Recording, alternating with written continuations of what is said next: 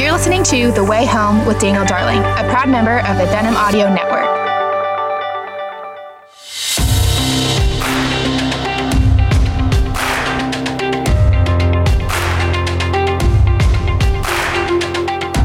Well, hello and welcome to the Way Home podcast. I'm so glad to be with you. This is Dan Darling, your host, and we are back with a really interesting and important guest with us. But before we join our guest, I want to again make you aware of my new book called Agents of Grace How to Bridge Divides and Love as Jesus Loves. This book talks about Christian unity. What is it? What isn't it? Also talks about Jesus' request, his command in John 17 that we be known to the world by our love for each other. What does it mean to love our brothers and sisters in Christ? What does love require? I share a lot of my personal story in this book, how God has helped me forgive when I've been hurt by folks, deep betrayals, hurt by the church, how not to be cynical, how to have joy even in the midst of, of scandal and people around us disappointing us, and all those things. Uh, I think you'll enjoy this book. Uh, comes out from Zondervan on May 9th, but you can pre order it wherever you buy books. Would love for you to do that. Okay, our next guest is my friend Michael Sobolik. Michael is really one of the sharpest uh, people I know when it comes to the area of foreign policy. Michael, for a long time, worked in the Senate, worked for uh, several senators, and worked specifically on foreign policy. And now he works at a foreign policy a think tank where he really helps people navigate some of the more thorny issues of the day. Foreign policy is one area that I think Christians perhaps may be less informed about and just are truly trying to grapple with how should we think as Christians. So Michael joins me. Michael is a, a fellow in Indo-Pacific Studies in uh, at the American Foreign Policy Council, and I asked him a lot of questions: the war in Ukraine, why should we be involved, should we be involved, and just overall, how should Christians think about these conflicts, and w- how should we urge our leaders to act? So I think you'll enjoy this conversation with Michael. Sobolik.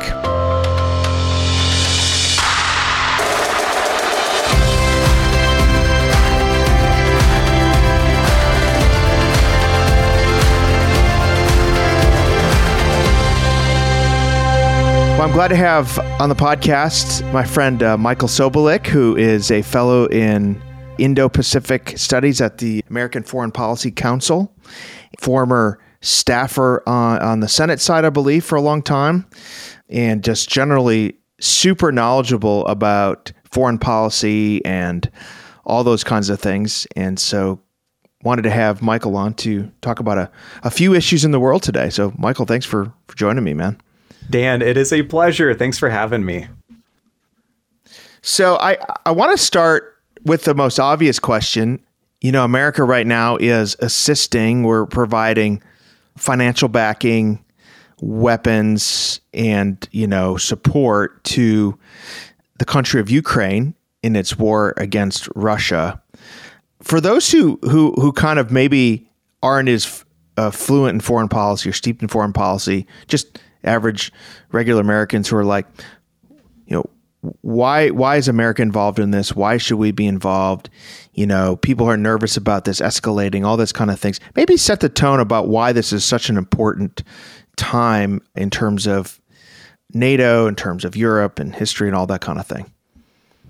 Sure. So I'll lay my, my cards on the table here first. I'm a millennial. I'm 34 years old. So uh, everyone who's listening, we all have these different frames of reference for how we understand history and how we interpret what's happening today in the context of history. So for me, I was born in 1988. So I was super young in the 90s. But I am told, and as I pour through government documents from the 90s, America was at the pinnacle of its power when the Berlin Wall crumbled and the Soviet Union collapsed subsequently in 1991.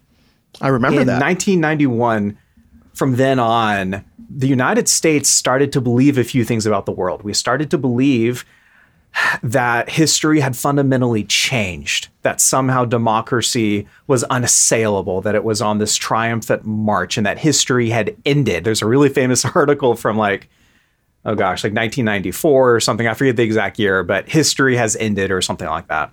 Francis uh, Fukuyama, basically, right? You got it. Good yeah. old Francis Fukuyama. He, he's a brilliant guy. Uh, and I enjoy reading his stuff, but I think he got that really big idea wrong. And you saw policymakers start to internalize this, both Republicans and Democrats, over the subsequent decades. Mm-hmm. Like there was this belief that there were no longer any trade offs, that we could have completely free trade and completely open economy and society and all that stuff without any negative follow on effects on our security. Mm. And if you look at what's happening today in Ukraine, you see the resurgence of not only a great power, great power competition, and like China's obviously a huge part of that too, but you see this rise of imperialism. And imperialism is a word that Americans haven't really talked about in decades. But like Dan, what we are seeing right now in Ukraine is the attempt of Vladimir Putin to reconstitute imperialist Russia.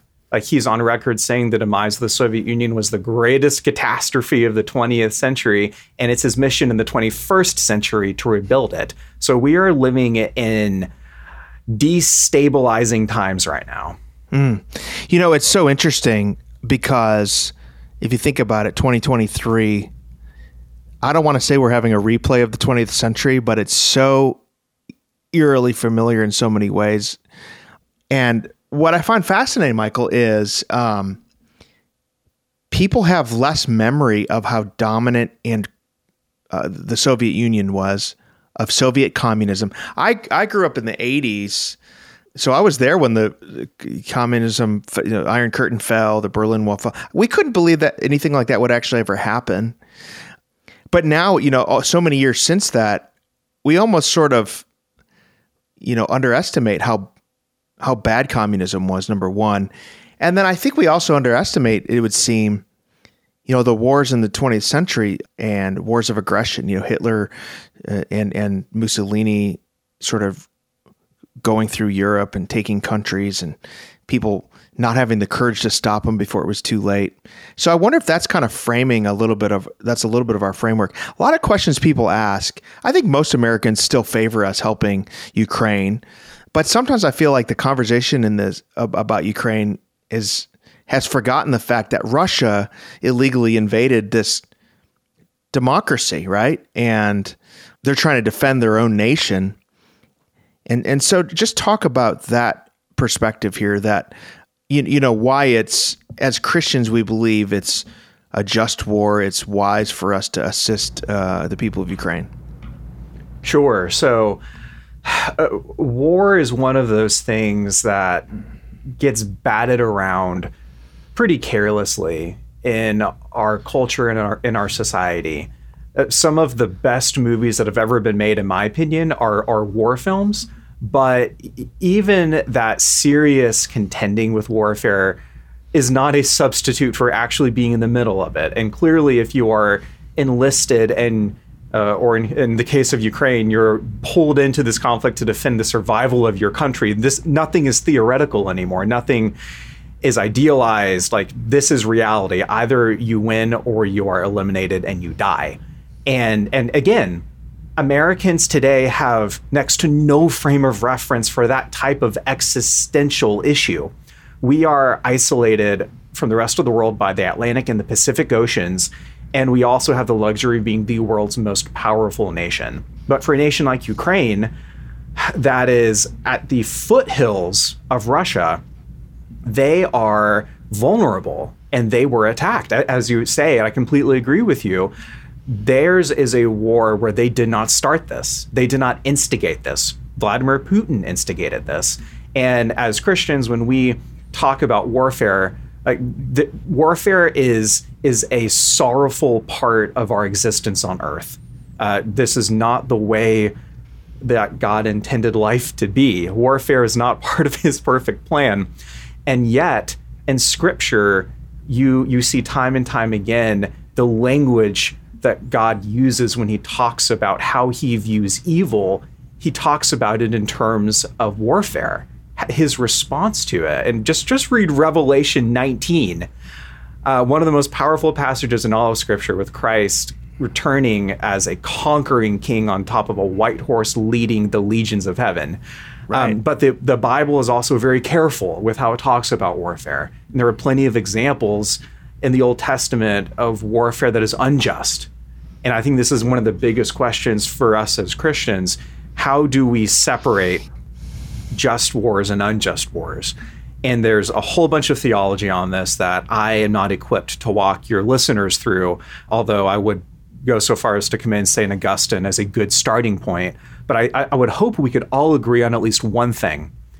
When you're a nation that has not provoked war and you are attacked by a stronger, aggressive power, that should not be a tough call for anybody, especially if it's in our interest as America to defend that weaker nation we can have debates about how much, how long, like th- those can be fair questions. What I don't think is a fair question is who's in the right and who's in the wrong. That is blatantly obvious. Yeah, and and, and there are, you, you know, I, I do want to come back to there are fair questions people ask. You know, I'm gonna put my cards on the table. I think we should help Ukraine because I think not only are they an ally being attacked by a, an invader, an imperialist, Russia, there's a lot of atrocities taking place that people we cannot look away from. But also, it's in our best interest because, in my view, if we stop Russia in Ukraine, then maybe we keep them from going to a NATO ally where we will have to commit troops. And, you know, maybe the assessment that Russia would continue on through Europe is wrong. Maybe they're weaker, but it doesn't seem like we should take that risk. And the ability to stop Russia and Ukraine without committing our own troops seems like a really good opportunity. I mean, obviously, Michael, you know, and we know we're realists that you can't. There's a lot of atrocities going around on in the world. We can't, uh, as Americans, we can't intervene in every situation. We probably shouldn't but there are situations where we can, right, and where it is in our interest. We're we're both the humanitarian and the, you know, the um, the sort of injustice align with our interests, right? I think you're right, Dan, and and you can even take that a step further. Uh, it's not just the issues of the NATO countries, uh, the Baltics in particular, that are right on the receiving end of uh, Russia's appetite for territory. It's not just that, and it's not even just the rest of Europe how we respond in Ukraine matters because there's another power in Asia, in East Asia, that has their own revisionist appetites, talking obviously about China right now. Mm-hmm. And it's interesting. A lot of the smaller nations throughout the Indo Pacific, whether you're talking about Singapore or the Philippines or Malaysia, uh, or Vietnam, uh, keep on going down the list. But a lot of these countries, it's been really interesting. They have played their cards in the Ukraine context very carefully for two, at least for two reasons. Number one, a lot of them have their own relationships with Russia, particularly Vietnam, which is heavily reliant on Russia for their defense goods, for their entire defense ecosystem and their industrial base that supports their military, rely on Russian parts. So they can only go so far here. And India is in a very similar position. But the second reason that they're watching this very closely is because all of them know that not only do they live in the shadow of Beijing, their neighborhood could devolve into a conflagration easily when it comes to Taiwan.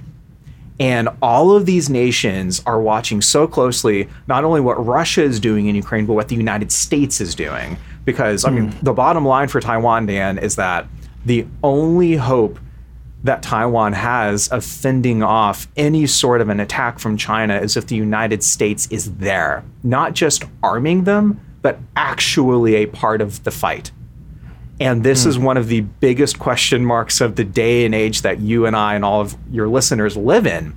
What is the future of this tiny little island in East Asia? Because so much of the security of the Indo Pacific, and if I may be so bold, whole lot of the world rests on it. So, what's happening in Ukraine is prologue for a lot of stuff that could play out. Mm. That's such a great point. And I want to camp out there a little bit, and then I want to circle back and ask you how you think the Ukraine Russia war might end. And then I want to talk about China. So I have a lot of stuff I want to ask you about, Michael. Because, I mean, it's rare that I have a foreign policy expert you know available to to ask these questions, but I have a th- I mean, I've I've read this theory and I somewhat agree with it. Do you believe that Vladimir Putin sort of saw the collapse of Afghanistan and our or our, our chaotic and feckless, I would say, withdrawal, and made the calculation that this was the time to strike in Ukraine because the United States was in a very vulnerable position or kind of a position where we're backing away from the rest of the world. I wonder if you could rewrite history, which you can't, had we kept a residual force in Afghanistan and that had not been a collapse, if Putin may not have invaded Ukraine. Maybe he still would have, but what do you think about that theory? And that's sort of I think about that when I think about what you just mentioned with Taiwan, that if we show weakness, it'll embolden China to invade Taiwan. Yeah. So, a, a few thoughts on Afghanistan. Number one, Vladimir Putin and Xi Jinping, the general secretary of the Chinese Communist Party, the uh, the, the, big dictator in China, uh, both of them, and I, I, would probably include in there the Ayatollahs in Iran as well, uh, and Kim Jong Un in North Korea. All of these guys were watching how we were going to handle Afghanistan. Uh, because they're all some at the margins, some very substan- uh, substantially are trying to remake this post Cold War American world. And I do believe that our gross mishandling of what happened in Afghanistan not only did it not help Ukraine, I do think it probably emboldened Putin. I think that is a fair assumption. Uh, if you look at how we left, it was chaotic. We were not communicating with our allies. We left our Afghan partners stranded and abandoned with little to no warning at the mercy of the Taliban. And we know the Taliban is not merciful it mm. sent a terrible message, not only to our strong allies and partners, but to nations like Ukraine who are on the chopping block. And I think another thing that sent an emboldening message to Moscow was our was the Biden administration's unwillingness to sanction uh, the Nord Stream 2 energy pipeline between Russia and Germany. Mm th- that conversation can get a little wonky. If you want to go down that hole, we can. But suffice it to say, we were sending a number of messages beforehand that uh, maybe Putin misinterpreted what Washington was trying to say, but I think we made some pretty serious missteps. And uh, I think the biggest reason for these mistakes we're making, again, we have lived for a long time with this belief that we can have it all, that conflicts between two nations can be resolved through conversation and diplomacy and good faith negotiations. And there seems to be this belief, this really stubborn belief in a lot of American policymakers that if we just keep the door open, we can we can get a negotiated settlement and avoid war and diplomacy is going to be the thing that wins the day. We have got to start accepting that there are some people in this world who control very powerful militaries that are not interested in negotiating with the United States. On the margins, perhaps, if it furthers their broader ambitions, but we live in a world where, whether it's Putin or Xi or others, are not interested in a negotiated settlement that furthers the interests of the United States. And I think there are a lot of people in DC who believed that they could make it work, and it didn't work. And we have got to start recognizing reality. Mm, mm.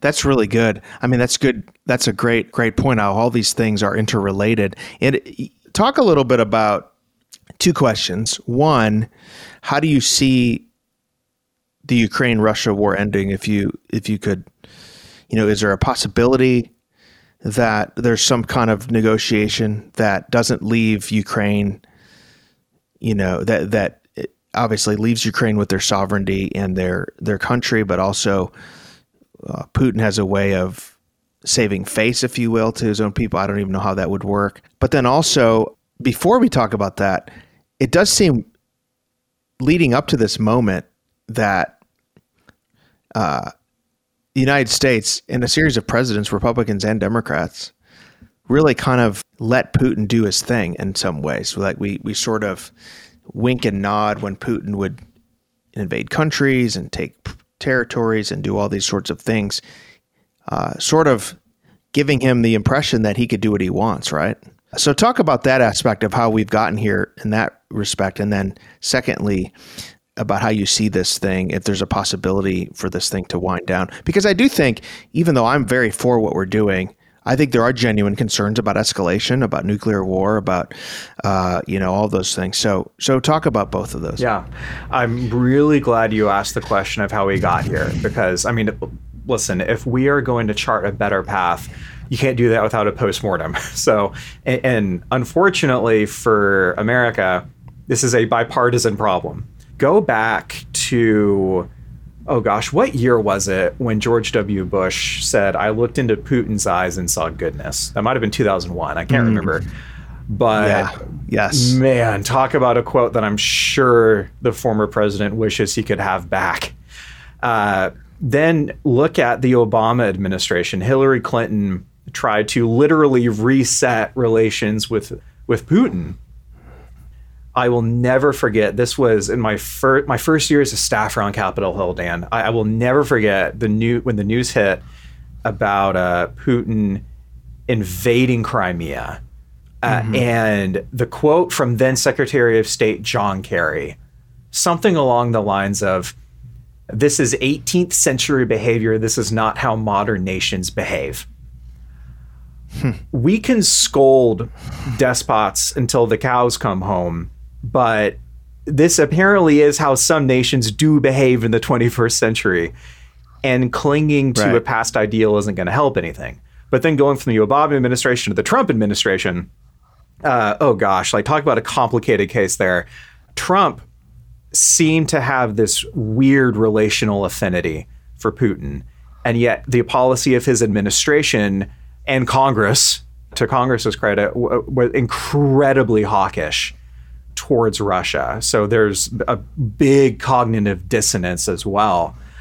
Mm-hmm. So like uh, we got here with a lot of help from both sides or maybe a lot of mistakes from both sides. To your question of how does this end? I don't think anybody knows. I'll, I'll, maybe a few scenarios here. Number one, if the United States really puts our foot on the accelerator in terms of arming Ukraine promptly and quickly, training their like we have Ukrainian pilots right here, right now in the U.S. training on F-16s. This, I mean, I think this mm-hmm. probably should have been done a while ago, but we're doing it. If we can reduce the gap and the lag between the request and the approval and the training, I think the Ukrainians have a great shot of winning this war. And I think for Ukraine, like Zelensky has been incredibly, incredibly clear, winning means retaking all of Ukraine, including Crimea, and the uh, ejection of all of Russia's military. The Ukrainians have proven themselves to be heroically tough fighters. I don't think they're lacking in will or resolve. They're lacking in capability. Uh, the, the, Russians outnumber them, but the Russians are so poorly trained. Like it's it's almost tragic to see these young Russian guys who were conscripted at gunpoint and are kept in Ukraine at gunpoint. And the training they've received is laughable. The Russian military is exposed as inept and poorly trained. They are beatable, but they are not beatable within a good time frame if we do not arm Ukraine quickly. And we have got to get some of these governments in Western Europe to actually care about what's happening. I'm talking mainly about Germany. Uh, if you talk about a government that has been exposed as really not looking so great over the past year or so, uh, it's Berlin. Uh, they have a whole host of issues, not just with their Russia policy, but their China policy. And they are a parable mm. of what happens when you allow yourselves to get too economically intertwined with people who are actually your adversaries. But I, I do think it's winnable, Dan. And while I do also think that there are some reasonable questions on the margin about oversight for the aid, making sure it's not going towards that stuff, I also don't mm-hmm. see any evidence that it is being misappropriated or that there's any like rampant corruption involved with our aid to Ukraine. There's a lot of rhetoric about that, but I just don't see good evidence of it. I think they're using the aid well, and I think we got to keep helping them. Yeah, and actually, you know, that's one of the narratives, and I think it's you know it's good and right for Americans to be concerned about where their money goes, and I think that's part of what what makes us great as Americans that we you know, those who govern govern at the consent of the governed. And so we have a say in that. But I, you know, if you read a little bit about, I read an article I think that ERLC put out that talked about. I think there's 117 different kind of inspectors that look through the aid to make sure that nothing is misappropriated. And I don't think anyone's arguing that Ukraine is a perfect country by any stretch. They have their issues and their issues with corruption, like a lot of those emerging democracies do. So there's no defending that you know, it does seem that this is such an important fight. Uh, can you talk a little bit about why NATO is important? You know, for me, growing up in the 20, you know, in the 80s, NATO was just a thing. You know, reading about World World War II, I think we take it take for granted the the peace that Europe had, and this umbrella of peace for all these years that NATO was responsible for post World War II uh, to the present. But I think if you're growing up and you're younger, you you just sort of assume that and you might think, why are we part of NATO? Why does this even matter? Why don't we just worry about our own country? So maybe explain why that matters for America's own security. Oh my America's gosh, yeah. So I think this is a fantastic case study for anyone who is young, who is listening to this podcast. And by young, I mean particularly Gen Zers NATO hasn't really been a big part of Amer- the life of the American people until like very recently. So it's natural, I think, for a lot of people to have questions about what is this thing? Why are we still a part of it? Are, are, aren't the Soviets like dead and gone? Like we defeated those guys a long time ago. And I think this is, I think questions like that should be an invitation for exploration because I think it's really easy for us in this digital online social media age that we live in to form opinions so quickly and to have question pop up why do we in nato? And then have a lot of the media like domestic politics which is increasingly populist on the right and to come to a conclusion very quickly of we should be investing at home instead of investing in abroad. And if people want to make that argument that's fine. But i do think all of us are well served when we have a question like that understanding the purpose of an institution before we decide we want to dismantle that institution. So, NATO, what is it? Why does it matter? Mm-hmm. NATO is the textbook example of something called collective security. Now, usually the way history has worked since, I guess, the Treaty of Westphalia, and, and like if, if you abstract it for like the entirety of human life, most nations are responsible for their own safety. But every now and then you will have a threat that is so gargantuan and threatens so many people that you'll have this overlap of shared threat assessment. Where during the Cold War, the Soviets were lurching into Europe. And they uh, they had already lurched into Eastern Europe, and that's why you had the whole Iron Curtain. You know that is what it is. And collective security is this idea of listen, we hang together or we hang separately. It's kind of like the founding fa- fathers talking about the Declaration of. We're in this together. And it's the exact same idea with NATO. Western Europe needed a security guarantor that was powerful enough to stand up to the Soviets, which is the United States. And Western Europe needed uh, to have their own uh, security decisions pooled in a way where they could talk about these things together. Because if you have one great power, Russia, picking off all these individual countries, that's advantage to Moscow and disadvantage to the West. So NATO is this commitment for all the members that an attack on one member is an attack on everybody in that in that alliance. And that's the famous Article 5 provision of NATO. It has only been invoked once and that was September 11th, 2001. So I think before Americans denigrate NATO, we should recognize that we have been the beneficiaries of NATO because we were attacked on 9 11 and you saw NATO come to our support in our response. So yeah, NATO continues to be really mm. important today. Mm. Yeah, I, I, agree with that. And I'm so glad you you laid that out those parameters. I think that's important for us. Michael Sobolik, so glad that you joined me. We're going to put links in the show notes where people can read your work, both at the institution that you are at, but also places like Providence Journal, which I encourage folks and I encourage my students at Texas Baptist College to read. One of the great places and other places that you're writing. Follow you on Twitter. Uh, we'll put all those links there. But Michael, thank you for what you do. Thank you for serving uh, the country there in uh, the nation's capital.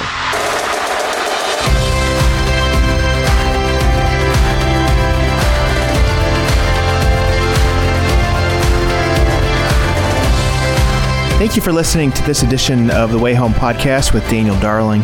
For more information, you can visit danieldarling.com if you do like this podcast, we encourage you to subscribe on iTunes or your favorite podcast catcher.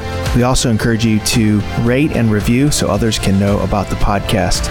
You can follow me at, at Dan Darling on Twitter or go to my Facebook page, facebook.com slash Daniel M. Darling. Thank you for listening to the Way Home podcast.